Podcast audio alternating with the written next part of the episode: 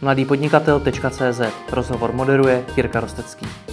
Partnerem podcastu je ShopTet, který nabízí pronájem e-shopu. Na pár kliknutí tak můžete spustit vlastní internetový obchod a prodávat. www.shoptet.cz Specialista na Apple produkty Petr Mára. Vítejte zpátky, dobrý den. Dobrý den, díky za pozvání. My tento rozhovor natáčíme ještě v roce 2017, ale on vyjde až po Silvestru, takže když řekneme letos, myslíme loni a když řekneme příští rok, tak myslíme už letos. Snad je to srozumitelný. Je to srozumitelný, je, to bude diváků. Když jsme u těch slov, našel vy byste nějaké slovo, které charakterizuje váš rok 2017? Musí být jenom jedno? Tak dvě. OK. tak pro mě už je 2017 je eh, narození mýho třetího, druhého syna, třetího mm-hmm. dítěte Maximiliana a už je YouTube. YouTube. To asi dvě slova, které by to definovaly. YouTube. A byl to pro vás z toho profesního hlediska nejúspěšnější rok?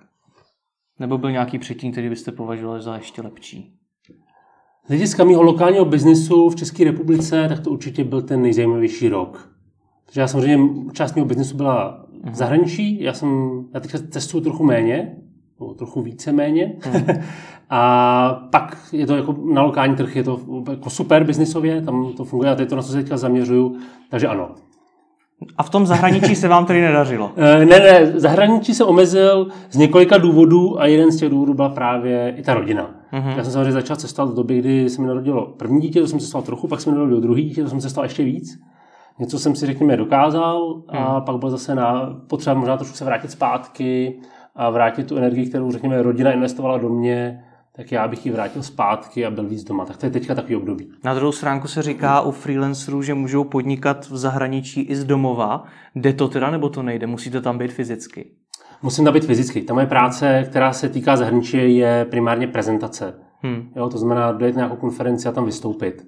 To znamená prostě investovat čas do toho, že někam letíte, jste tam dva, tři dny a vracíte se zpátky, je to delší. Hmm. A samozřejmě pokud tady to děláte hodně intenzivně, že vlastně období, kdy jsem opravdu každý týden jsem někde byl, tak uh, začnete trošku ztrácet uh, kontakt hmm. lokálně. Jo? A pak opravdu priorita byla práce v zahraničí, doma rodina, a to byly dvě věci, které jsem stíhal. Takže nemáte moc čas na přátelé, na kamarády, prostě tady to jsou jediné věci. A já jsem strašně rád za tu možnost takhle fungovat určitou dobu, protože to bylo z hlediska nějakého osobního růstu, zkušenosti, jako to nejlepší, co jsem mohl zažít. Ale nemůžete to dělat do nekonečna. Hmm. Třeba jsem si asi něco dokázal, to jsem si jako dokázal, teď to mám dobrý pocit a teď jsem schopen jít dál bez toho, aby mi to chybělo nebo abych to musel dělat neustále. No a mrzí vás teda to, že to zahraničí třeba nevyšlo tak, jak jste si původně představoval? To není tak, že by zahraničí nevyšlo. Hmm. Eh, to zahraničí dopadlo úplně skvěle. Jo? Vysvětlím, já jsem v zahraničí dělal konference pro Apple primárně a tam bylo super, že jsem dělal první konferenci, první výstup, ten nebyl úplně super. Druhý byl o trochu lepší a ta firma mě nakonec nechala tu práci dělat nějakou dobu. Hmm. A já jsem po dvou letech se vrátil do stejného města, kde jsem měl první konferenci, to bylo Bangalore v Indii. A měl jsem tam svoji prezentaci, která dopadla prostě super. A pro to byla tenkrát taková satisfakce, kdy ten začátek nebyl úplně ideální, přesto jsem dostal důvěru a nakonec jsem tam udělal tu prezentaci a tu show, nebo ten obsah prostě byl takový, jak ta firma očekávala. Hmm. A to bylo pro mě jako, dokázal jsem to. Rozumíte mi? A ten zbytek byl prostě bonus. A já měl ohromnou výhodu, že ten tým, se kterým jsem pracoval, což byl jeden člověk z Holandska, který je v Singapuru, druhý Číňan, který je v Británii, další Větnamec, který je v Londýně, čili taková jako velice jako specifická směs lidí, tak jsme se stali přátelé a spolu jsme cestovali a o tom ta práce byla. Ale ono se vám časem stane po těch třech letech, že někdo se posune vejš v rámci firmy, někdo je trošku někam jinam a ten tým se vám začne měnit, začne se vám měnit šéf a najednou zjistíte, že to už je víc práce, než jenom ta zábava a práce. A my to hmm. v té fázi měli fakt jako super zábavu. A pak, když už je to jenom práce, si říkáte, chci cestovat a vydělávat peníze tady, anebo chci být doma a vydělávat peníze tady. A tam už se trošku rozhodujete jinak. Hmm. to není tak, že bych jako v zahraničí neuspěl, dokázal jsem, co jsem potřeboval, ale ty věci, které mi to přinášelo, ten bonus mi tam trochu zmizel. A to mi začalo chybět a teď to radši dělám tak, že s těma kamarádama potkám na dva, na tři dny někde v zahraničí, kdy se vidíme na chvíli a to je vlastně to, co tam bylo důležité. Ta práce bylo jenom to, co nás v tu chvíli spojovalo. Že jsme hmm. byli na jednom místě ve stejný čas a to přátelství zůstalo a ta práce se změnila. Já to spíš myslel tak, že kdybyste neměl rodinu, kdybyste neměl závazky v Čechách a mohl jste dělat úplně cokoliv, hmm. tak byste vůbec nedělal v Čechách, ale raději to dělal na té, řekněme, globální úrovni? Eh, zajímavá otázka. Já jsem měl možnost pracovat v Londýně, co by znamenalo přesunout rodinu a neudělal jsem to, protože si nemyslím, že se dá v Londýně žít rodinný život. Kdybych byl sám, tak bych určitě nějakou dobu strávil v zahraničí. Hmm. Určitě delší dobu, než jsem strávil. Já jsem nikdy v zahraničí nebyl třeba půl roku nebo rok někde. A moje kariéra z hlediska zahraničí začala relativně pozdě, někdy ve 32, 33 letech. Což už většinou by člověk měl mít tak jako trochu srovnaný, co bude dělat. Hmm. A v tu chvíli pro mě nastala jako změna a tady ta, jako, eh, tady ta akce. A teď, jako, já si myslím, že Česká republika ne, nebo Praha je nejlepší místo, kde můžete žít na této planetě. Myslím, že to jako splně všechny možné požadavky, které člověk na život může mít, získat hmm. kvality, ceny, Prostě tady to je skvělé místo, zvlášť cestujete a poznáte jiné části světa. Jo? Čili já bych odsud nechtěl odejít, ale chtěl bych mít ten zážitek, kdy delší dobu pracuji v zahraničí. A dneska by to pro mě určitě byla asi Ázie. Hmm. Proč zrovna Ázie? Dneska jdou všichni do Ameriky? Mně přijde, že Amerika už je... Hmm. Že Amerika byla fajn před 10-20 lety a dneska mě Amerika absolutně neláká a možná to nesouvisí jenom jako s Trumpem, ale já jsem byl třeba rok zpátky v San Francisku a to město je krásný, já to, já to město miluju, ale pak tam sejte s kamarádem a z hlediska kvality života víte, že Silicon Valley je šílená věc, jako šíleně drahý, je to velice kompetitivní uh, místo a zároveň víte, že v San Francisku každý večer někoho zastřelej. Umíte, prostě hmm. to je jako normální. A říkáte si, to přece není v pořádku. Jo, že to není místo, kde bych chtěl žít a ani mi možná americká nátura dneska nevy, nevyhuje. Ta azijská je možná víc zaměřená na fokus, je taky extrémně specifická, ale nějak mě to jako do Ázie získá kvality výstupu a toho, co teď dělají, táhne trochu víc než Amerika. Hmm. Já co znám lidi, kteří měli právě ty zahraniční, respektive globální ambice, tak často říkají, že uspět v Česku je poměrně jednoduchý. Cítíte to tak taky, že je to možná v Česku jednodušší dosáhnout těch biznisových cílů, než kdybyste se do toho pustil zahraničí? Z jednoduchého matematického hlediska asi ano, protože v zahraničí máte mnohem víc konkurence. Rozumíte, když pracujete v Londýně, tak vám nekonkurují jenom Britové, ale konkuruje vám, celá, konkuruje vám celá Evropa, hmm. Aziati, Američani, tam prostě jsou všichni. Jo, tam nejste jenom proti Čechům, když to řeknu takhle hloupě. Zatímco v Česku samozřejmě máte jenom lokální konkurenci a ze zahraničí vám sem nikdo nejde do toho hřiště. Hmm. Takže vlastně ano, z matematického hlediska, hlediska pravděpodobnosti tady máte větší šanci uspět. Ta zahraniční zkušenost vám může dát určitý pohled na kvalitu a přístup k práci, který lidi, kteří to nemají tady, nemají a tím pádem vám budou hůře konkurovat. Hmm. Čiže si myslím, že nejlepší je zažít zahraničí a pak se sem vrátit, protože to, co se přinesete zvenku, je vaše, vaše nastavení, které tady můžete těžit několik let. Což vy jste si prožil to zahraničí, ano, ano. takže vám podnikání v Česku už připadá jako hračka? Nechci to je hračka, ale eh, není to, pokud, to dělat, pokud se to snažíte dělat dobře a neděláte zbytečné chyby, tak mi to vlastně přijde jednodušší, stoprocentně. Zahraničí je na vás mnohem větší tlak. Hmm. Jo, tak to je. A vlastně to je to, co mě na té práci bavilo. To bylo na ní zajímavé, že prostě jdete do situace, kdy po vás je maximální výkon. To je to, co mi tady trochu chybí a sám se na sebe musím tlačit. Jak to děláte? Jak na sebe sám se sebou nespokojený. prostě očekáváte nějaký standard, když ho nedoručíte, tak se to v hlavě musíte srovnat. Hmm. A jednu stranu si říkáte, takže se nemusím na sebe tak tlačit. 85% kvalita výstupu je OK, ale vlastně chcete to posunout je 93, 94%. Hmm. Ale to je, řekněme, vnitřní nastavení. Což je možná to, proč mi to zahraničí vyhovalo, protože to nastavení vnější bylo stejně jako to vnitřní. Hmm. Jo? A tady po určitě době trošku otupíte, protože můžete trošku zpomalit, což není vyloženě špatně, protože vám to třeba dá zase prostor pro jiné věci, rodinu a tak dále. Hmm. Rozumíte mi? Život není jenom práce. V určitý fázi života je dobrý se někam posunout, něco se naučit, být spokojený se svým egem a pak možná udělat trošku krok zpátky a na rok, na dva si vydechnout a jet si tu vyšší kvalitativní úroveň a pak možná hledat další výzvu. Když jsme, když jsme o té sebekritičnosti, tak člověk má více či méně tendenci se srovnávat. Uh-huh. S kým se srovnáváte vy?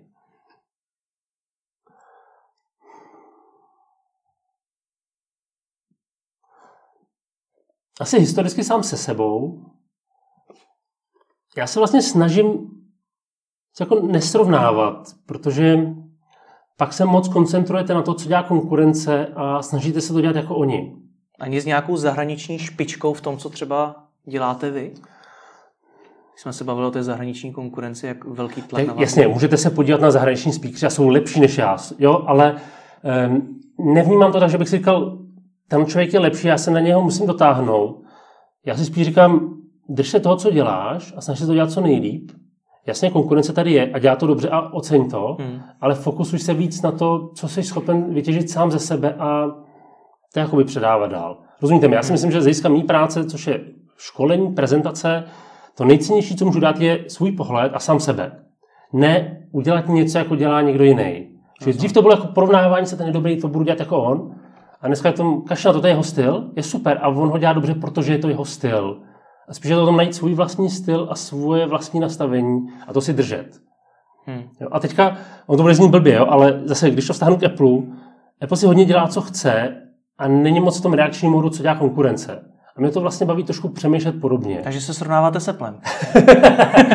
ne, učím se od nich, protože jsou některé věci, které dělají dobře hmm. a myslím si, že se z toho může použít kdokoliv. Hmm. Jo, a myslím si, že je nebezpečný uvažování, když děláte nějaký biznis, tak se hned srovnávat s někým a říkat si, jak se na ně dotáhnu. Samozřejmě je to určitá forma motivace, ale zároveň vás to ovlivňuje v tom, co děláte. Místo, abyste dělal to, co vy vnitřně chcete, hmm. tak říkáte, oni dělají tohle, já bych to měl taky, protože to dělá konkurence.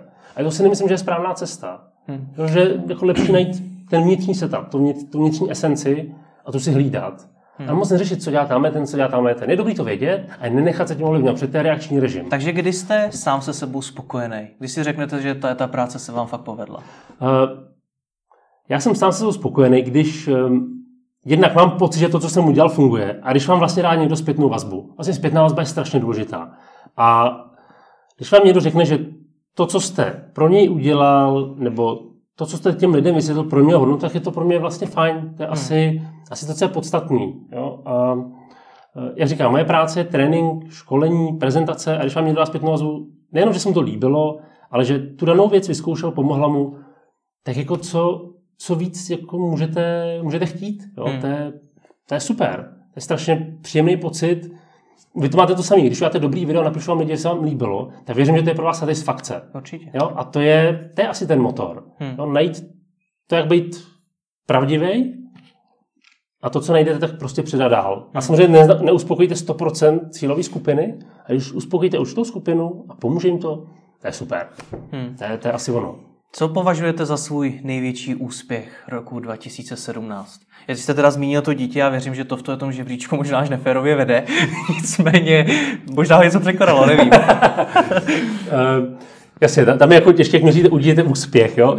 Ten úspěch je spíš v rovině, uh, že jako rodina fungujeme. Hmm. Rozumíte mi? Protože při mý práci, a i když méně cestuju, tak pořád vlastně trochu cestuju, tak mám skvělou manželku, která to zvládá, Hmm. Já to zvládám a když jsem doma, tak jsem občas i doma, teď myslím jako mentálně, neříkám, že vždycky, ale občas mi to podaří. A to je za mě asi úspěch. Hmm. Pokud bych se bavil o tom biznisovém, tak eh, úspěch je, že ty věci fungují dál, ale zároveň si musím uvědomit, že jsme v situaci, kdy ekonomika je teďka strašně jako rozjetá a to, že vyděláváte peníze, ještě neznamená, že to musíte nutně dělat dobře. Hmm. Jo, prostě teď to všechno běží dobře. Až přijde krize za, já nevím, dva, pět let, tak pak si můžeme říkat, jestli jste úspěšní, když projdete tou krizi. Tam to bude zajímavý. Teď je to, řekněme, relativně jednoduchý. Tak to pojďme rozdělit. Hmm. Vraťme se ještě k té rodině. Jak se vám daří přepínat mezi tím rodinným životem a tím biznesem, abyste byl doma i mentálně? Hodně lidí to řeší. Uh, jak se mi daří přepínat? Jedna, jedna věc je, že máte manželku, která vám řekne, ať něco neděláte a vy si uvědomíte, to bych fakt neměla dělat. to znamená, nechoukat do telefonu. A samozřejmě to občas dělám, jo? nechci říkat, že jsem perfektní, nejsem. Hmm. Uh, druhá věc je možná tak trochu jako věk, že prostě v určitý fázi si uvědomíte, když tohle neudělám, když na ten e-mail neodpovím, on ten život jako asi půjde dál.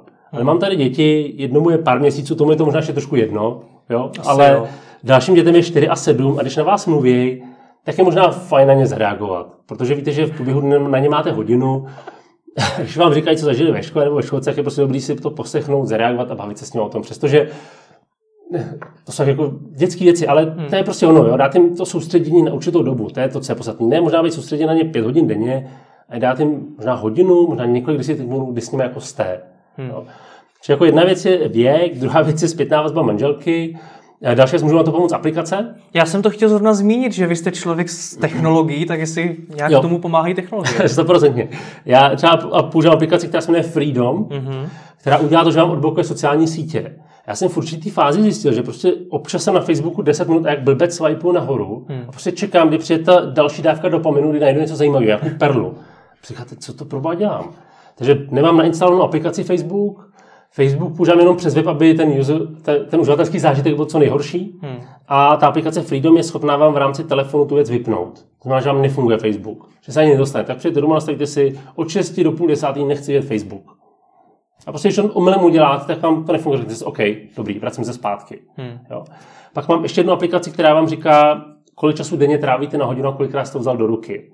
Což je taky zajímavá zpětná vazba. Hmm. A pro mě dneska telefon je asi primární komunikační nástroj, takže i v průběhu dne do telefonu hodně koukám a přes něj řeším e-maily, komunikuji a tak dále, takže to ne, nevnímám vložen negativně, ale večer už si tu věc uvědomuju. Hmm. Jo, takže používám určitý zpětný vazby, který mi dá zařízení, rodina, můj věk a fokus, tak abych to odboural. A nejsem perfektní, ale rozhodně je to pro mě jednodušší. A i to, že méně cestuju. Jo? Ono, když cestujete, vrátíte se že ze čtyř dnů od někud, jste doma na tři dny a pak zase někam cestujete, tak se nestihnete aklimatizovat. Jste jakoby rozjetý, ta hlava pořád jede. Přemýšlíte tím, kde máte další konferenci, jak se na máte připravit a jste trochu odpojený. To už teďka nemám, protože cestuju třeba jednou za měsíc, tak jsem schopen zůstat domů, doma trošku déle. Hmm. No a co ta krize? Když přijde krize, tak se přestane dařit. Jste na ní teda připravený? Já doufám, že ano a jsem na ní připravený z hlediska toho, že věřím, že ta práce, kterou dělám, bude i v krizi mít svou hodnotu. Mm-hmm. A to, jak ji dělám. To je to, na co sázím. Jo? Jako na co ve finále můžete sadit. To může ale ve, ve výsledku říct každý. No jasně. A dělá cokoliv, takže ta jeho práce zrovna přežije. No, Stejně ale krize nejspíš někoho sejme. jasně, já si myslím, že v rámci krize se bude dělit eh, prostě kdo to dělá dobře a kdo to tak dobře nedělá. Mm-hmm. Že si prostě firmy budou vybírat, komu budou dávat zakázky a budou tlačit na cenu. To je to, co se stane. Mm. Jo, aspoň z mého očekávání nebo z těch posledních krizí, které přišly. Čili firmy budou propouštět a budou tlačit na dodavatele, aby šli dolů s cenou. Jak na to můžete být připravený? Budete mít peníze někde v záloze, abyste prostě přežili, pokud byste neměl práci, to je jedna varianta. Ty peníze v ideálním případě budete investovat, protože všechno bude padat dolů. Že to je jako druhá cesta. A třetí cesta, budete mít dostatečný know-how, sebevědomí a hodnotu pro klienty, aby vám tu práci dali. Hmm. Jo, a jediné, co můžete dělat, nebo to, co můžu dělat já, je zvyšovat svoji kvalifikaci a těm věcem, které klientům nabízím, dodávat teďka kvalitně tak, abych si udržel značku a jméno a zvyšovat své know-how tím, že se prostě učím nové věci. Hmm. To je jediné, co můžu dělat. A samozřejmě nemusí to být.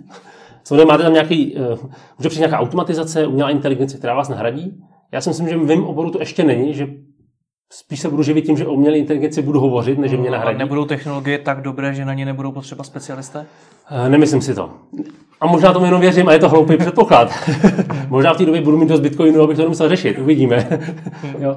Ale uh, nemyslím si. Myslím si, že se bavíme o horizontu dvou až pěti let a tak rychle to nepřijde. Hmm. Jo, to, čem se, to, to, to vy zmiňujete, si myslím, že je horizont spíš pěti, patnácti let, možná dvaceti. A hmm to už se pak můžeme bavit o tom, jestli lidi budou chodit do práce, nebo jestli budou všichni nějaký virtuální plat nebo měsíční Jasně, plat, no. proto aby jsme se nemuseli, nemuseli pracovat. A je to už je hodně jako vize budoucnosti a je to, je to loterie z hlediska toho, tohle téma diskutovat. Nicméně zmínil jste, že dáváte nějaké peníze stranou, abyste je případně potom mohl využít. Jak se vám tohleto daří vedle toho, že hodně peněz bude stát o cestování, hodně peněz bude stát o sebevzdělávání, hodně peněz samozřejmě bude stát rodina. Mm-hmm. Tak jak se vám daří dávat ještě něco stranou? Prostě nastavíte pravidelný měsíční eh, příkaz. Máte to takhle, no to každý má jinak nastavené. Tohle to mám, tohle to mám. Hmm. A část peněz odchází pryč a já doufám, že až jednou budu potřebovat, tak je budu schopen vybrat. Hmm. Tady máme vlastně několik eh, nechci účtů, ale spoření nebo uh, finančních prostředků, které používáme. Jedna loterie, kterou teďka samozřejmě jsou kryptoměny. Hmm. A to je otázka, jak to dopadne. To znamená, máte tam nějakou částku a možná je to na důchod fajn, možná to celý spadne, kdo ví, je to prostě loterie, ale... Takže investujete do Bitcoinu? Uh, nejenom do Bitcoinu, hmm. ale do kryptoměn obecně ano. A, ale beru to vyloženě jako nedám tam peníze, na které bych spolehal. Hmm. Jsou jako volný peníze a buď to, to vyjde fajn, nebo to nevíde, OK, že bude dál. Hmm. Jo? My jsme zamluvili ten váš největší profesní úspěch, tak hmm. co jim teda za rok 2017 je? Uh, jasně, čili ta práce funguje a to je určitě profesní úspěch, že si držím svoji práci, to si myslím, že je důležité tohle vnímat, protože samozřejmě konkurence přichází a, a tak dále. A ta druhá věc, která mě baví a zároveň to vnímám jako úspěch je YouTube. Hmm. Znamená, vlastně před rokem jsem se začal s YouTubem hrát a ta věc nějakým způsobem jako funguje, získává si určitý ohlas, že pozitivní zpětná vazba, je to nějakým měřitelný, to znamená čísla nahoru, pokud bychom to vloženě brali z pohledu té metriky. A je tam samozřejmě určitý potenciál jako mít další větev, který se věnujete. Rozumíte, já z hlediska historie jsem vždycky fungoval, takže jsem jedné práci dával, řekněme, 60 až 80% a vedle toho jsem si dělal nějaké boční projekty. A pak když ty boční projekty najednou začínají vás bavit víc nebo začínají vydávat víc, tak na ně přesednete. Hmm. Jo? Což si nemyslím, že by YouTube pro mě někdy byl Jo, nevím, ale teď rozhodně to není něco, co by z hlediska příjmu bylo zajímavé, ale je to zajímavé z hlediska sebeprezentace a vlastní značky a získávání dalších zakázek. Čili je to pro mě silná konkurenční výhoda. Pro lidi, kteří dělají v tom samém biznesu a jsou nenalezitelní na internetu, nebo nevíte, jak tu věc dělají, tak je těžký pro klienta se vybrat. Na mě se může podívat na YouTube a vidí to samé, co dostane, když si mě zavolá na konzultaci nebo trénink. Čili čitelnost, transparentnost. To je to, co mi to přináší. Na druhou stranu veřejně známý v tom oboru jste byl i předtím. Mm-hmm. Proč bylo potřeba dělat YouTube kanál? Jako, uh, nebylo to vloženě potřeba, byla to, byla to zábava, hmm. ale pro mě možná není podstatná jenom ta Apple rodina nebo ta Apple oblast. Jo? Mně se najímají klienti z hlediska různých cílů, z různých potřeb, což jsou technologie Apple, ale nejenom Apple, ale obecně i technologie. Teďka třeba hodně s firma řeším rozšířenou realitu, virtuální realitu a tak takový ty hmm. témata, které teďka přicházejí, ty buzzwords. A klienti nevědí, co s nima dělat nebo jak je ovlivní. A pro mě tady to přináší ty noví klienty, kteří mě předtím neznali. Čili byla už skupina, která mě znala v tom, v tom mém bazénku, protože to byla oblast, se kterou jsem byl spojený, a ty lidi, kteří se tou danou oblastí zajímali, ale time management nebo sebeorganizace, tak mě znali. A teď jste, jste schopni se úplně k jiné oblasti. Rozumíte mi, když... Takže ten YouTube kanál vám měl pomoct dostat se do jiné oblasti. Přesně tak, získat nový klient. Tahle primární cílem nebylo získat nový klienty. Hmm. Pro mě to bylo prostě způsob, myslím, že bych to mohl umět a chci to zkusit a uvidíme, co to přinese. Hmm. Že myslím si, nebo vím, že jsem schopen pochopit technologii a vysvětlit ji lidem. Jo? To, to umím. Rozumím. To je jako moje silná stránka. A já to můžu v rámci přednášek a školení. Může tam oslovíte 30 až 500 lidí, řekněme, během jednoho dne. A to je strašně malý číslo, když se podíváte na YouTube, kde jste schopni během několika dnů se dostat na 100 000 klínutí. Hmm. Ohromný dopad. To, je, to prostě jinak neuděláte. Jsou to vaši potenciální klienti, ale? Jasně, jsou. Mám řadu klientů v dnešní době, kteří mě poznají přes YouTube a díky tomu teď řeším termínově květen, červen. Mm-hmm. Jo, čili, což mě trošku děsí, protože máte, jako vy žijete v budoucnosti mm. a už teďka musíte plánovat jako léto, což jsem dřív třeba viděl měsíc, dva dopředu a měl jsem jakoby volno, byl jsem flexibilnější. Teď tu flexibilitu ztrácíte, ale takový je biznis. To je prostě, taková je ta práce, takový je to podnikání ale díky YouTube rozhodně získávám nový zakázky, takže pro mě je to způsob, jak oslovit nový, nový lidi. No a máte nějakou strategii, o čem natáčet videa, protože tady mluvíte o tom, že si vás najímají i ti, které zajímá třeba ta rozšířená realita a podobně, přesto většina vašich videí je o Apple. Mm-hmm. To, to je pravda, drtivá většina je o Apple a technologiích vázající se na Apple. Mm. Jo?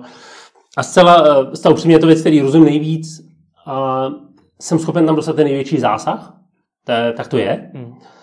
Ale zároveň věřím, že v těch videích, kde mluvím o Apple, jsem schopen zmínit, jak se díky tomu zařízení soustředit, jak se zbavit vyrušování, jak to zařízení používat lépe, získat sebeorganizace. Hmm. Rozumíte mi? Apple je pro mě platforma, na který můžu stavět. To znamená, mě nejde o iPhone jako o iPhone. Mě jde o iPhone, abych byl schopen na, něm dělat lépe svoji práci, lépe komunikovat, lépe se soustředit. Čili nejde o ten telefon, to zařízení je jenom prostě zařízení, to je jenom hmm. prostě věc, kde je procesor a baterka. Čili já si myslím, že tady ty věci tam podprahově dávám a zároveň je část videí, který jdou jiným směrem, kde trošku experimentu. Jo, mám třeba sérii, která je zaměřená na soustředění. Teďka třeba právě přemýšlím dát video o kryptoměnách, kde jim trošku tu věc vysvětlit, nebo ne, kryptoměny spíš blockchain, protože to je za mě strašně zajímavá technologie. A to je jako ten směr, který tam chci k tomu trochu víc přidávat. Proč, proč zrovna takovýhle téma? Tady to přece nejsou ti klienti, kteří chtějí, já nevím, rozšířenou realitu, taky je třeba video o soustředění nebude vůbec zajímat. Um, jasně, ty si tam najdou zmínku, kde mluvím o virtuální realitě, hmm. anebo pochopí, že jsem člověk, který je schopen technologiím rozumět a tím pádem pro ně to téma na zakázku připravit. Hmm. Rozumíte mi? Dneska máte spoustu odborníků, kteří fakt jsou schopní se s vámi bavit o virtuální realitě a o tom, co přinese. Ale problém odborníků je to, že neumí mluvit lidskou řečí. Když se takového člověka pozvete a 50% nebo 60% nepochopí, co ten člověk říká, tak se přišel příležitost.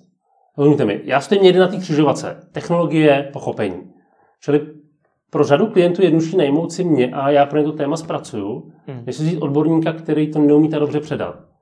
Jo, prostě to je, to je, to je o tom prostě najít nějakou esenci nebo silnou stránku, kterou máte. Já vím, že mám tady tu silnou stránku. To je něco, co prostě mluvím lidsky k lidem a vysvětlím daný téma. Hmm. Není to nic světoborného, na druhou stranu je prostě, když už něco máte, tak je dobrý to vytěžit. Jo? A tak to prostě funguje. Hmm. Jo? To znamená, jedna ta slušnost samozřejmě vychází z Apple, protože tam mám jako nejsilnější zázemí, ale Apple je pořád jenom technologie. Jo? A já jsem schopen vzít jinou technologii a nad ní přemýšlet. Mě právě zajímá, Ke komu do té kamery mluvíte? Jestli tam vidíte nějakého konkrétního člověka, v marketingu se tomu říká něco jako persony, že prostě jo, víte, kdo je ten primární divák. Zajímavá otázka, vlastně bych to měl takhle dělat. Jo, jako měl bych si říct, tady to je pro tuhle skupinu, tady to je pro tuhle skupinu. Ale já to vlastně mám postavit trochu jinak. Já si říkám, co baví mě a co si myslím, že bych mohl lidem předat. Hmm. Víte, co síla YouTube je v tom, že on doporučuje videa podle toho, jaký lidé jsou a co na webu, na webu sledují. Hmm. Čili já vlastně každým videem můžu zasáhnout trochu někoho jiného a je to zcela v pořádku. Čili není to tak, že bych měl personu nebo x person a řekl si, dneska to pošlu lidem 30 až 35, který mají iPhone 10 a vydělávají tolik, tolik měsíčně. Tak to nastavení nemám a vlastně ani to tak nechci mít. Ale jestli třeba tam eh, za tou kamerou vidíte toho šéfa té firmy, která potřebuje řešit rozšířenou realitu. Uh, ne. Nebo jestli vás prostě baví rozšířená realita, uh, tak oni na to čekají. Ne, mě to nebaví, já nechci dělat věci, které mě nebaví. Rozumíte mi? Čili já lidem vyšlu zprávu, hledajte se tady to dělám, tohle to mě baví. A pokud vás to zajímá, fajn, pojďme se o tom bavit. A řídíte se teda nějakou poptávkou, nebo opravdu je to stoprocentně, že se ráno probudíte a řeknete si, dneska bych se chtěl ve videu věnovat soustředění, tak o tom natočím video. Ano, přesně tak. Takže nemáte vůbec, vůbec žádnou, vůbec nic zatím dalšího není. Já poptávku byste... neřeším, asi prostě vybuduju. Ani předtím jste třeba mluvil o té zpětné vazbě, že je pro vás důležitá, tak třeba jestli i na ní nějak dáte, jestli třeba sledujete komentáře, co vám lidi píšou a jestli podle toho točíte videa. Uh, sleduju komentáře hmm. A občas tam lidi napíšou něco zajímavého a pokud se některé něco, to, zní hloupě, eh, chci tím říct, občas tam lidi přijdu s novým tématem hmm. a když se protne s, čím, s tím, nad čím přemýšlím, tak si říkám, fajn, to bych mohl udělat. Občas tam lidi napíšou tak, tak specifický jako níž téma, ale jak na Macu řeším to a to, hmm. říkám, to můžu natočit, ale to bude zajímavé pro mě a pro dalších tisíc lidí. Rozumíte mi, to nemá, to nemá hodnotu, jo? čili já tam hledám ten přesah pro běžné uživatele. Čili udělat video, kde popíšu, jak efektivně využívat Mac, 10 typů a triků pro Mac je něco, co může zasáhnout relativně velkou skupinu lidí. Hmm. Řada lidí to zařízení má, ale neumí ho využívat efektivně. A je napsat o tom, jak na Macu automatizuju pomocí aplikace Automator, tím si udělám dobře pro sebe, protože mi to přijde zajímavý ale to video je nepodstatný. Hmm. Rozumíte mi? A já zase nechci do takového hlubokého detailu. Je přijde zajímavější hledat ty lidi, kteří chtějí, tu, chtějí těch 20%, kterým dají těch 80. Rozumíte mi? Trošku malá změna, která je posune trochu dál, hmm. než jít do některého tématu extrémně do hloubky, když vím, že to bude jenom pro pár lidí zajímavý. Takže z toho nám vypadává ten divák, který je za tou kamerou, a je to teda okay. někdo, kdo okay, ne, ano, není až tak hluboko ano. znalej toho Apple. Ano, přesně tak, hmm. přesně tak. Uh, lidi, kteří hluboko znají Apple, si ty věci dohledají jinde. Hmm. Rozumíte mi? Nebudu koukat na Máru 20 minut a na jeho video. No nicméně, jak to k ním dostáváte? Je to všechno organický, že to prostě nahrajete na uh, YouTube a ono se to k ním dostane samo, nebo tomu nějak pomáháte? To je všechno. A to nahraje YouTube a doufám, že to vyjde. a to je právě za mě ta krása YouTube. Jo, protože eh, když používáte Twitter, Facebook, tak už musíte mít nějaký followery. Stejně jako na Instagramu. Ty lidi už vás, jasně, dohledávají to lidi, ale to, co je na YouTube krásně, je, že YouTube doporučuje. Hmm. Jo? A já tam mám ohromný organický zásah. No ale počkej, jak jste ho vybudoval? Protože teď to zní tak, že já, když se budu dívat na toto video a uslyším, jak je to vlastně jednoduchý, tak stačí, když natočím video o tom, čemu se věnuju, vyberu si nějaký téma, nahraju ho na YouTube a budu mít taky stovky tisíc zhlédnutí jako vy. Je to uh, tak? Možná ne. Já si myslím, že určitě ne. Ok, dobrá otázka, jak jsem to vybudoval. Um, já jsem si na tam, hr... víte co, YouTube má nějaký algoritmus, podle kterého vybírá videa. Jo? A přijde mi, že vzhledem k tomu, čemu došlo pár měsíců zpátky, to znamená um, na internetu nebo na, YouTube, na těch YouTube videích se objevovaly neúplně korektní videa týkající se uh, fašismu hmm. a tak dále, lidských práv a tak, a, a tak podobně, tak YouTube se začal trošku obávat a změnil možná algoritmus nebo to, jaký videa upřednostňuje. Jo? A podle mě, a teď jako vařím z vody, jenom co si myslím, je, že YouTube hledá kvalitní obsah, obsah, na který lidi koukají dlouho, to znamená, že to video si pustí a hnedka tak z něj nevyskočej. Přijde mi, že preferuje delší videa, to znamená radši než 3 minuty preferuje 8 minut nebo 12, což je pro mě čistě biznisová záležitost, protože je schopen tam dát více reklamy. A zároveň hodnotí ty videa podle shlednutí, ale i podle lajků, komentářů a tak dále. A z toho vám vypadne nějaký, nějaký rank, nějaký hodnocení toho videa hmm. a pravděpodobně hodnocení toho youtubera, toho člověka, toho majitele toho kanálu. Hmm. Jo? A já si myslím, že podstatná je prostě kvalita. A to je v jakýmkoliv oboru, to je úplně jedno. Jo, prostě když uděláte dobrou kvalitu a snažíte se o ní a lidi to ocenějí a je to vidět na těch číslech, tak YouTube vás prostě bude doporučovat. Hmm. Samozřejmě nejtěžší je ta fáze na začátku, to znamená, kdy začnete točit první videa a nikdo se na to nekouká. Já jsem měl výhodu to, že jako mě už určitá skupina lidí znala. Já jsem tenkrát řekl, že natočím video v iPhone 7 a když to do 24 hodin bude mít 5000 klenutí, což bylo vlastně docela odvážný tvrzení, tak budu pokračovat v té tvorbě dál. Když ne, tak to asi nefunguje. A ono to teda trvalo asi 26 nebo 27 hodin, ale prostě jako dostal jsem se tam. A vlastně tu fázi, kterou řada youtuberů prochází na začátku, to znamená, mají 100 shlédnutí, 200 shlédnutí, tak já jsem nikdy neprošel. Hmm. Já jsem se vždycky pustil video a měl jsem tam už určitou skupinu fanoušků, kteří si řekl, mrknu se na to. Hmm. A země jsem nenaštval dost na to, aby se nepodívali znova a znova. Takže i když udělám video trochu víc o sobě, nebo o tom, že mám teďka určitý množství subscriberů a chci jim poděkovat, tak se na to lidi stejně podívají. Přestože tam není, řekněme, žádná zásadní edukativní hodnota. Rozumíte, jenom se dívají na vás a zajímají, co děláte. Což většinu těch videí se snažím dávat spíš do roviny, přidám nějakou hodnotu. Když už jste se na to koukali, tak ať si něco dozvíte a jste schopni s tou informací něco dělat. Jste zmínil pojem kvalitní obsah, což už mi tady na vašem místě zmínilo hodně lidí a ještě nikdo mi nevysvětlil, co to ten kvalitní obsah je, protože na YouTube můžu mít Petra Máru a vedle toho můžu mít, já nevím, Fety Pilova, jedno z nejslavnějších českých YouTuberů. Co je kvalitní obsah? Vy nebo on? Já věřím, že já. Přestože to neznamená, že můj kvalitní obsah bude nejsledovanější. Hmm. Jo, to, já, já kvalitu vnímám tak, že to video je dobře zpracovaný, je dobře ozvučený, což se mi většinou podařilo. Jo, má, řekněme, nějakou kompozici, hmm. uh, jsou tam nějaké jako zajímavější záběry, což něco, kde se snažím posunout a není to perfektní. A hlavně je tam obsah z toho, že když něco posloucháte nějakou dobu, tak se něco rozvíjíte a zamyslíte se nad tím. To je pro mě kvalita. Já když si pustím nějaký podcast nebo video, rozhovor, tak chci dostat nějaký nový pohled. Chci mít pohled někoho, kdo se dívá na stejnou věc jako já, ale ví to úplně z jiného úhlu. to je zajímavý. Tak jsem nad tím nikdy neuvažoval. Hmm. Rozumíte mi? A většina lidí, pokud vezmeme iPhone, Většina konkurentů, když použiju ten výraz, lidí, kteří hodnotí iPhone na internetu, tak prostě vám řeknou, jak je to výkonný, a srovnávají to s jinýma telefonama, ale nesoustředí se na to, co ten uživatel si může dělat. A jenom prostě těm lidem řeknu, s tím můžete dělat tohleto a tamhleto, a tady v tom je to silný, a tady v tom je to slabý. A vlastně tím, že jsem trochu jiný, si myslím, že v tom lidi nacházejí jiný pohled. A to je pro mě kvalita. Fety Pillow může dělat mnohem zábavnější obsah. Hmm. A já nejsem zábavný. Já dělám spíš jako edukativní obsah. Jo, tím pádem fetipilu, a já fetipilu nesedu, takže nejsem schopen jako moc říct, co přesně dělám. Viděl jsem pár videí a není to úplně, nejsem jeho cílovka, nejsem jeho persona. Mm. Okay? Čili um, nejsem schopen ohodnotit ten obsah z hlediska přidané hodnoty. Ale určitě je skupina diváků, který to baví. Mně jenom nepřijde, že ty diváky někam posune. A pro mě přijde zajímavý, protože sám hrám, aby mě někdo jiný posunul, tak pokud mám nějaký know a jsem schopen posunout někoho dál, tak mi to přijde fair, takové jako předávání informací. Možná to není jeho ambice někoho někam. Jasně, přesně tak, není to jeho ambice. A pravděpodobně to, co dělá, dělá dobře. Rozumíte mi, jenom je to úplně jiný směr, je to jiná persona, jiný, jiný nastavení. A když se budeme ještě bavit o tom vašem začátku na YouTube, tak do jaké míry jste skutečně těžil z té komunity, kterou jste do té doby měl už kolem sebe? Bylo to jenom o tom, že jste dosáhl tak tak pěti tisíc hlédnutí nebo těch 25 tisíc odběratelů, co jste nedávno oslavil, přišlo v podstatě samo, protože už vás znali z dřívějška? Určitě si myslím, prvních pár tisíc subscriberů hmm. přišlo relativně rychle a bylo to, bylo to ty lidi, kteří mě znali, myslím si to, a řekli si, jo, tak jako málo znám Odinu, tak budu sledovat i tady. A myslím si, že ten zbytek jsou lidi, kteří mě vůbec předtím neznali a nikdy neviděli a dostali se ke mně tou cestou zcela generickou, nebo pardon, organickou. Jo? To znamená, hmm. někdo je, někde na YouTube hledali, chci si koupit iPhone, daj, daj tam iPhone 7 a teď na ně vypadlo moje video. Prostě, jo, OK, tak já na tohle chlapa budu ještě koukat. Hmm. Jo, to je celý. A to si myslím, že je dneska většina, eh, většina lidí, kteří mě sledují na YouTube, teď třeba na Twitteru, je to úplně jinak. Tam tu cílovku mám strašně dlouho. Přesně proto, pardon, že do toho skáču, jsem se předtím ptal, do jaký míry jsou to vaši zákazníci. Když říkáte, že většina vašich eh, followerů nebo subscriberů na, na, na, na YouTube jsou ti, kteří na vás narazili v podstatě omylem uh-huh. a vůbec si nezajímá, kdo je Petr Mára, zajímá je, jak ho hodnotil ten iPhone. Uh-huh. Jsou to vaši zákazníci potenciální? Nebo klienti?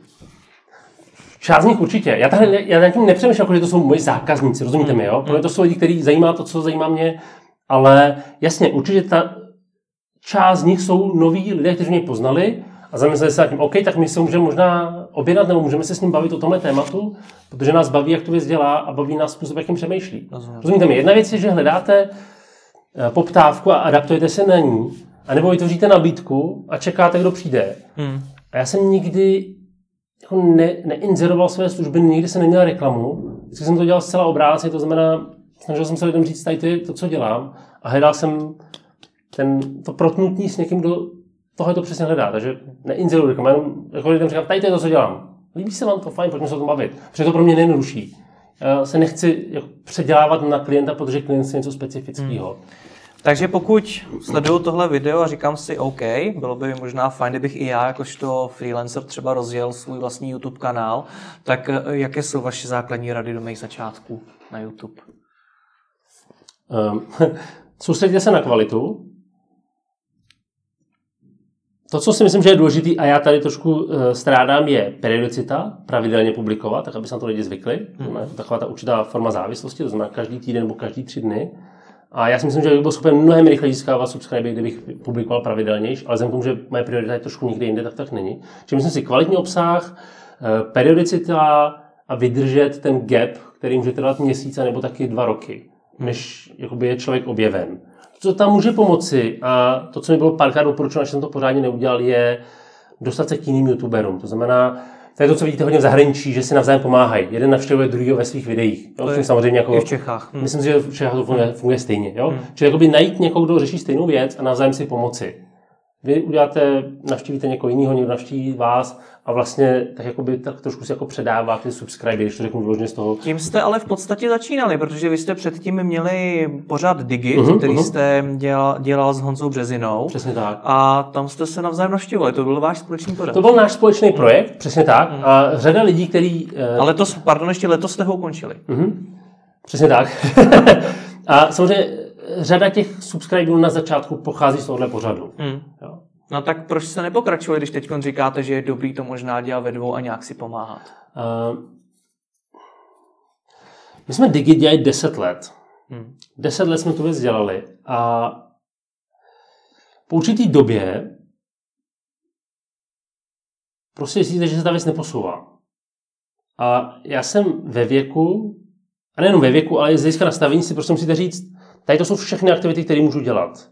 A můžu je všechny dělat na 20%, a nebo jich pár odseknu a vyberu si dvě, tři a ty udělám na maximum. Hmm. Rozumíte mi? A já si myslím, že dneska je strašně důležité prostě naučit se sekat věci.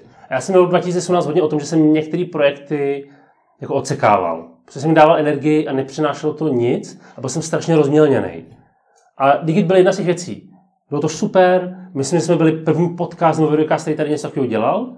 A myslím, že spoustu lidí to bavilo ale najednou cítíte potenciál, možná to chci dělat trochu jiným způsobem, chci to dělat sám a prostě už jsme se dostali do nějaké jako fáze, která byla řekněme dva, tři roky pořád stejná. OK, pojďme tady to přerušit a pojďme zkusit vyrůst někde jinde. Vy jste vlastně oba dva začali, pokud jsem nepletu, rozjíždět vlastní, mm-hmm. vlastní YouTube kanály. Mm, proč? Protože neparazitujete teď na sobě tak trochu, protože vlastně i u Honzy Březiny jsem viděl video o iPhoneu X, u vás jsem ho teď taky viděl. Není to tak, že oba dva děláte to tež, jenom to děláte na vlastní písečku? Je to tak? Hmm. Je to iPhone 10 mimochodem? Jo, iPhone 10, pardon. Eh, profesionální deformace. Eh, jo, jasně, ale víte co, každý to děláme trochu jinak. Hmm. Každý se na ten telefon díváme jiným způsobem a který, který to baví, tak se podívají na jednoho, na druhého, na oba, podle toho, co je zajímá. Hmm. Jo, ale pořád si myslím, že každý děláme jiný druh obsahu a jinak ho přednášíme, prezentujeme našim divákům. Hmm. Proč se Digit neposouval? Co zatím podle vás stálo? Uh, já si myslím, že to prostě nebyla priorita a oba dva jsme byli hodně rozcestovaný. Hmm. A že to bylo že se jako potkáme, něco natočíme. A v tom to byla vlastně ta strana. My to hodně na začátku postavili tak jako punkový způsob. Hmm. To ne super kvalita, nic jdeme se potkat, povídáme se o tom tématu. Což je super na začátku, protože je to zábavný. Ale vlastně pak si uvědomíte, že jste promarnili určitou šanci. Když se podíváte, kam se dneska dostali uh, lidi, kteří se videu věnovali dobře, tak my jsme fakt byli na začátku. Hmm. mi, a kdybychom to věc dělali možná trochu lépe a ne tím punkovým způsobem, tak to mohlo vyrůst. A teď neříkám, že primárním cílem Digitu bylo vyrůst. To vlastně nikdy nebylo tím cílem. Hmm. Jo, ale prostě Nicméně říkáte, že to nebyla priorita, proto hmm. se to třeba už nezačalo posouvat dál. Zároveň říkáte, že ani dneska pro vás ten YouTube kanál není priorita. Nečeká ano. ho tedy stejný osud? Uh, Bylo by to logický. uh, Férový komentář. Um, není to moje priorita, není. Hmm. Jo? Pro mě je priorita, víte co, já jsem otec od rodiny, mám tři děti. Pro mě je priorita uživit moji rodinu. To je moje priorita. A YouTube mi nepřinese peníze. YouTube je něco, co mi peníze může generovat někde jinde. Čili moje priorita je primárně doručit práci mým klientům. To je moje priorita. Hmm. Jo?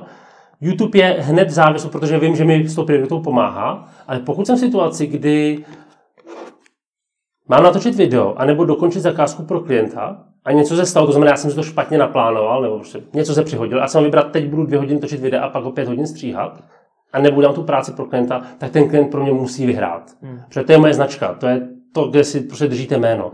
A pak dojde k tomu, že místo abych natočil jedno video za týden, tak natočím jedno video za dva týdny. Nemám z toho radost. Na druhou stranu pořád spolehám na to, že radši udělám méně videí kvalitních a ty lidi si udržím, protože to pořád pro ně bude mít hodnotu, než abych udržel týdenní periodicitu a natočil horší kvalitu. Hmm. Rozumíte mi? A otočil byste to, kdybyste mohl, věnoval byste se jenom YouTube? Kdyby vám to vygenerovalo tolik peněz, že byste se tomu fakt mohli věnovat na Uh, asi ne. Mě baví ten osobní kontakt. Jo, mě dneska baví stát před lidma a bavit se s nimi na nějaký téma, být challengeovaný od těch lidí. Protože vy se řeknete, ne, to není pravda. Super, pojďme to probrat. Video je jednosměrná komunikace. Je to super, ale vlastně celou dobu jako natáčíte a nevíte, jaký to bude a pak čekáte, že to pustíte, co z toho dopadne. Rozumíte mi? Ta zpětná vazba má spoždění. Hmm. U té prezentace je to něco, co vás posouvá víc ta prezentace, protože hned vidíte výsledek. Hmm. Jo? Na druhou stranu, ohromná síla YouTube je v tom, že když se pak můžete podívat na to, jak lidi na to video koukali, tak pokud začnete lidi nudit, tak oni to video prostě vypnou. Hmm. A to je ta nejbrutálnější zpětná vazba. To vám při školní řada lidí neudělá, že by se řeklo, Ježíš, ty jsi nudný a on jde v půlce. Když budete nudný, oni to možná vytrpějí. Rozumíte mi? To samé u prezentace. Tak já ještě půl hodiny počkám, až se tady odkecá. Hmm. A na tom YouTube je to prostě brutální. Ten člověk mě nebaví, nazdar, jdu jinam. Jo, to je zase jako ohromná síla YouTube. Sice je ta zpětná vazba později, ale je prostě měřitelná, je přesná. Hmm. Jo, což je jako výhoda. Ale nechtěl bych dělat jenom YouTube. Ta, potřebuji lidi. Vy jste tomu digitu řekl ne letos. Eh, sám jste říkal, že jste se potřeboval naučit říkat věcem ne. Hmm. Tak co musí YouTube kanál udělat, nebo respektive neudělat, pro to, abyste i jemu řekl ne? abyste ho odsekl.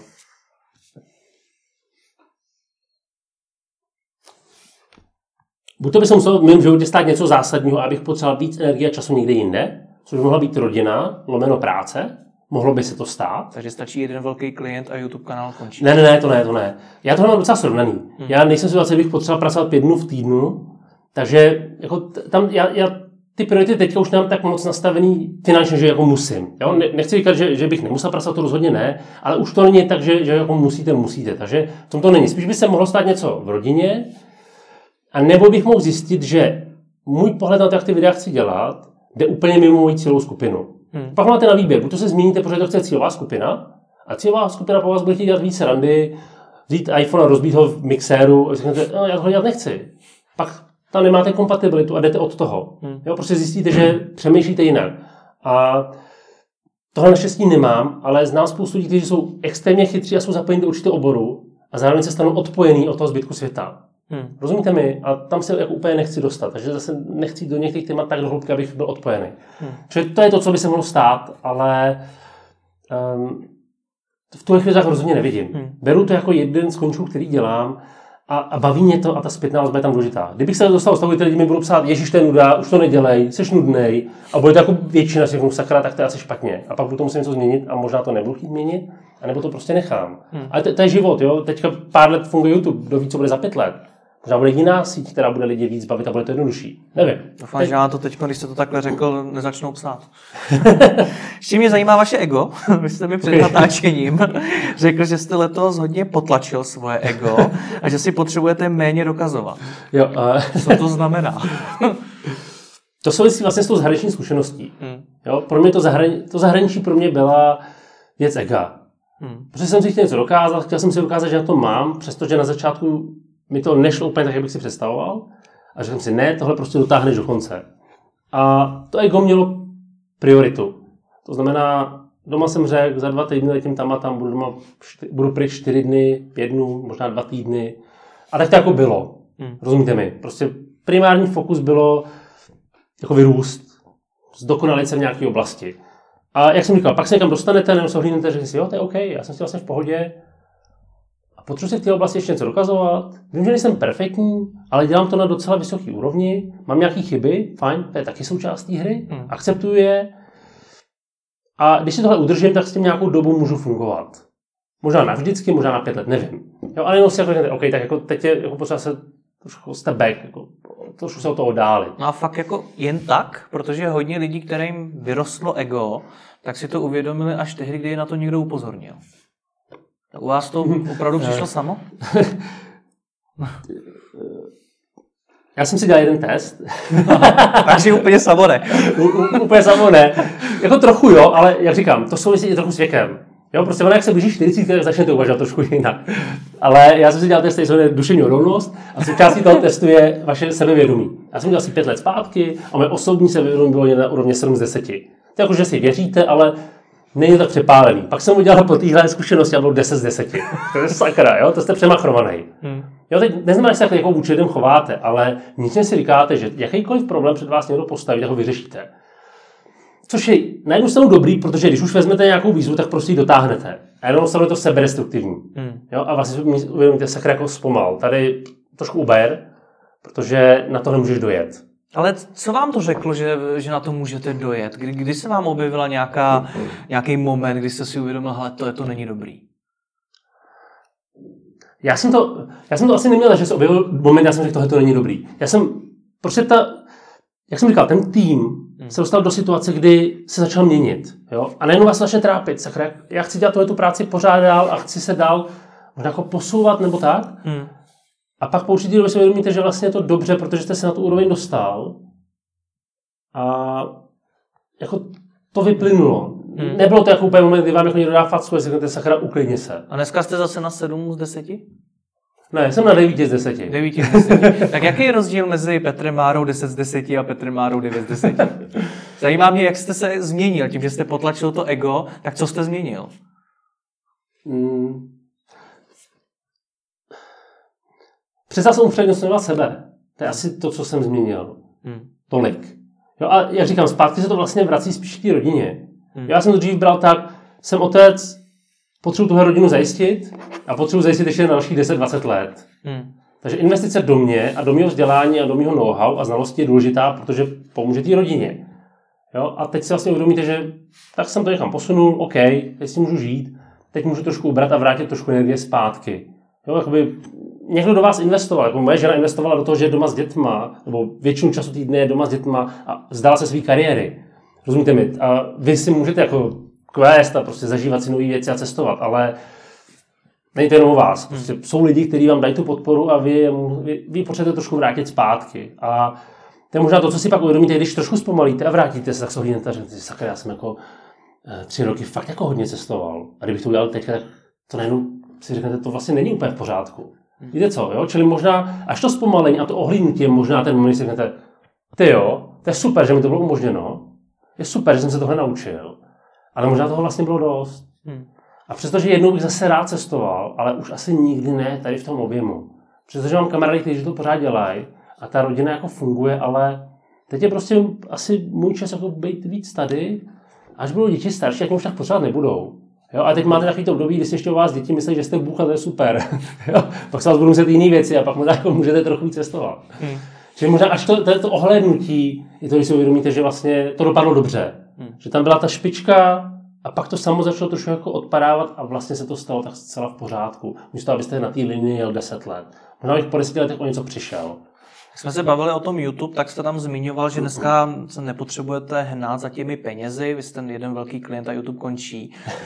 Jak teda poměřujete svůj progres v podnikání? Je to, je to podle peněz, jestli jste viděl víc nebo loni, nebo jste třeba zmiňoval, že nepotřebujete pracovat pět dní v týdnu, takže už můžete pracovat jenom čtyři, nebo jak ho posuzujete? Um, z hlediska peněz to tak vlastně úplně není. Hmm. Vlastně v určitý době dostanete na určitou úroveň a řeknete si, to je vlastně jako dobrý. Rozumíte, nejste miliardář, nemůžete se vykašlat na své práci, to nejsem, ale prostě jako když nějakou dobu nepracujete, tak víte, že to přežijete a že život jako půjde dál. Jo? A určitě dneska jsem schopen stejnou sumu vydělat za méně času. Což znamená, že zvyšujete hodinovou taxu nebo denní taxu, jo? což je jako je určitá, určitý způsob měření uh, vlastního úspěchu nebo vlastní hodnoty, nebo hodnoty, kterou máte na trhu. Ale zase, jak říkám, je nebezpečné to poměřovat, protože ekonomika roste a možná to je jenom ekonomický růst, neznamená to, že vy jste lepší. Jenom prostě si můžete dovolit říct víc a klienti to akceptují. To neznamená, že jste nutně lepší. Zároveň ale si s tím můžete trošku víc hrát, protože víte, že jste na určitou dobu dopředu vybukován, tak můžete jako posouvat tu hranici, protože um, hned, tady to už je vybukovaný, pokud mě tenhle klient se na tenhle ten čas, bude to stát tolik a tolik. Což bude větší tak se než normálně, a já si to můžu dovolit, protože řekněme mám určitý pravidlo, eh, který eh, mám od mého kamaráda, nebo kamarád, jenom můj kamarád, který hodně cestuje, používá pravidlo, že klientům rozdá 10 dnů ze svého měsíce. A když chce klient 11. den, tak ho to stojí třeba trojnásobek. A on tomu klientovi vysvětlí, že hraje takovou hru. Hejte se, já můžu přejít v červnu a bude to za denní taxu. Pokud se to v březnu, fajn, já přejdím, ale protože ten den se beru svý rodině, tak vás, to, tak vás to bude stát třikrát tolik. Stojí vám to za to? Rozumíte, mi se strašně líbí jako způsob uvažování. Je absolutně férový, ten klient může říct, ne, nestojí, přejdě v červnu. Fajn, tak já přejdím v červnu. Jo, čili um, teď je to spíš o tom, že, že ten úspěch se dá měřit, proto jsem pořád na stejné úrovni, ale jsem schopen některé věci osekat a třeba se věnovat právě jistě rodině nebo svým koníčkům. YouTube je pro mě koníček, rozumíte? Na to bych dřív neměl čas, teď ten čas mám a ono to stojí jako hodně času. Natočit video, připravit se na něj, otestovat ty produkty a sestříhat to. To víte sám, že to není jako půl hodina. To jsou hodiny. V některých video vám zabere třeba fakt 15 hodin. A ty někdo musíte sebrat. A těch 15 hodin za to jste mohl mít tolik a tolik peněz. A když si řekl, já dám do tohohle, co mi vydělá pár stovek dolarů měsíčně. Rozumíte, to je ekonomicky úplně nesmysl. Ale je to, řekněme, jako vajíčko, který zasadíte a doufáte, že v budoucnosti vám něco přinese. A zároveň vás baví. No nicméně, je i něco, co se vám nepovedlo v roce 2017? Nějaký neúspěch?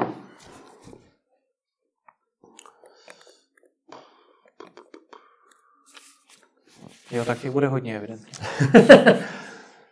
Já nechci, teď, aby to nevyzvalo, že jako dělám všechno perfektně, to určitě ne. Určitě bylo eh, pár oblastí, kdy jste něco doručili, nebo jsem něco doručil a řekněme, že klient nebyl možná 100% lidí nebylo spokojené, bylo spokojeno 80%. A si řeknete, oh, to je špatně, měl bych jako to zlepšit. Jo? Čili občas najdete někoho, kdo třeba není s vaším, když jste spokojený. Třeba teď jsem dostal zajímavou zpětnou vazbu v jedné firmě, jsem školil a oni si samozřejmě pak dělají zpětnou vazbu a jedna zpětná vazba byla, školení se mi nelíbilo, protože ten pán mi připomíná pana Koháka a já Koháka nemám rád.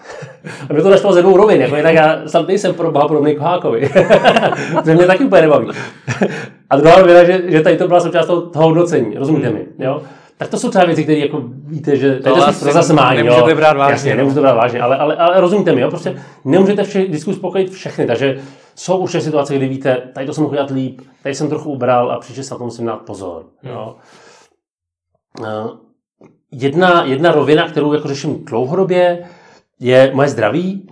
A to jako poslední dva, tři roky je pro mě pořád výzva. A já tam řeším nějaký jako autonomní charakter, kdy moje imunita je trošku zblázněná a boje trošku proti sobě. A já zkusím, zkouším různý přístupy a ty přístupy, které zkouším poslední dva roky, úplně nevyhrávají. To je to jako, jedno, to je jako slabý článek toho, co dělám a potřebuji samozřejmě svoji práci, rodinu a koničky balancovat ještě proto, aby to tělo fungovalo. Hmm. Jo? Takže to je určitě něco, kde jsem nevyhrál a je to třeba pro mě výzva na 2018. Hmm. To je asi, asi něco, kde mám určitě limity, ale Otázka je, jestli, jestli se to podaří jako vybalancovat. Kde berete energii? Protože jste mezi takovýma velkýma balvanama. Na jednu stranu to zdraví, který vás do značné míry asi bude omezovat. Do toho ta práce, ve které chcete být stále lepší a lepší, chcete mít místo těch 80% 100%. A pak je tady ta samozřejmě ta rodina, kde si uvědomujete, že by bylo fajn s ní strávit co nejvíc času. tak kde berete na to, je to všechno energii? OK. Um, já už jsem dneska v situaci, kdy vzhledem tomu, že tu práci dělám relativně dlouho, tak už nepotřebuji tolik času na přípravu hmm. a jsem schopen tu energii brát, um, brát z té práce jako takový. Rozumíte, že tu práci uděláte a jste v té zóně, baví vás a trošku tam jako vezmete zpátky. Naopak nejvíce energie vydám doma. Jo, prostě děti, to jsou prostě vysavač energie, jo. Prostě je to super, ale víte, že prostě hmm. no, nejnáročnější je dovolená s dětma. Jo, prostě léto není, kdy se odpočinu. Léto je, kdy víte, že to je nejnáročnější. Prázdniny, to je šílený období, jo, protože děti nechodí do školy. Takže um, pro někoho to je jinak. A teď to nemyslím nějak negativně, tak to prostě je. Děti vyžadují pozornost, musíte pomáhat, výchova a tak dále. To je prostě neustálý fokus. Což z své práce si už jako můžu vlastně trochu víc odpočinout. Mm. Jo, takže já energii tak trochu naberu v práci. Eh, pak ehm, já energii nabírám, když jsem sám, takže dneska třeba, když cestuju, tak buď to jezdím vlakem, což mi strašně začíná vyhovat, přestože jsem to dělal více mezi autem. A po Praze třeba cestuju autem, což mi vyhovuje, protože se zavřu ve svý, ve svý bublině. Mám půl hodinu, že i když jsem zácpě, tak je to prostě moje půl hodina. Hmm. Taková, ta, taková ta regenerace. Jo? Tak tam nabírám energii a vlastně energii beru dál z té zpětné vazby. To je to, co se mi líbí na YouTube, že dostanu pozitivní zpětnou vazbu a pár lidí vám napíše, že to je super, řekněte, jo, stálo to za to. Hmm. Jo? Musel jsem dát tu energii a nemám jí tolik jako zdravý člověk, ale pořád vám to jako přijde, přijde zpátky. Hmm. Jo, a pak je to samozřejmě, jak říkám, omezení věcí, které vám tu energii můžou brát. To znamená, jsou lidi, se kterými se už nechci stýkat, přestože je znám dlouho, ale jsou to lidi, kteří vám tu energii vysávají. A pak víte, že jsou lidi, se kterými se potkáte a po hodině, kdy jste spolu, jste prostě nabitý. Jo? Čili tohle energie, to, co jíte, vás ovlivňuje. To, když chodíte spát, já chodím spát relativně brzo, protože se snažím spát 7-8 hodin každý den. Jo? Takže já fakt jako nepřetahuju uh, jdu spát, jako dřív šel člověk spát o půlnoci, v jednu ráno, protože mohl dneska v 10, v půl 11 je prostě čas, kdy si protože vím, že stávám kolem 6. Mm. Jo, takže člověk ubere z některých koníčků, který by rád udělal, ale prostě už neudělá, protože je prostě odsekáte. Takže vlastně zároveň jako sekám a snažím se najít dost času na spánek, který mám jako strašně důležitý. Na vaše plány pro rok 2018? Eh, dělat tu práci pořád tak, jak ji dělám. Více posunout v těch tématech, to znamená technologie a budoucnost, to je něco, co mě baví a v tom se chci posouvat, což by se mohlo projevit na tom YouTube kanálu. Dělat ten YouTube, prostě dál pokračovat v tom, v tom, v tom směru, jakým je a udržet si kvalitu. A jako bejt, eh, bejt, s tou, bejt s tou rodinou. Jo? A když se mi k tomu podaří ještě trošku poštelovat to zdraví, tak by to bylo super. jo? Ale zase, já jsem v situaci, kdy jsem schopen už to věcí žít a nějak fungovat. Jo? Čili hmm. prostě jsou věci, na které si zvyknete, protože musíte. Prostě. Tak to je. Ale to jsou jako asi plány. Nemám tam nic zásadního jako posunout se o 100% někam jinam. Já jsem už víc jako tak nějak jako v pohodě. Už, už získáte určitý, už získáte určitý nadhled a znalost sebe sama v tom, co umíte dobře, co neumíte. A prostě když to tak zůstane a budu schopen tohle dělat nějakou dobu, tak je to super. Jo, nepotřebuji posadit nový biznis nebo posadit velkou firmu, která bude dělat miliony. Já taky ambice nemám a vlastně s tím asi neměl ani pracovat. Hmm. Jo, čili spíš jako udržet si to, co mám, být jako pravdivý vůči sám sobě a ostatním a dělat si v klidu dál, co mě baví, tak to je prostě úplně, úplně super. Ale když se mi podaří v dalším roce, tak budu nadšený. Tak ať se vám daří, děkuji za rozhovor. Díky za váš čas.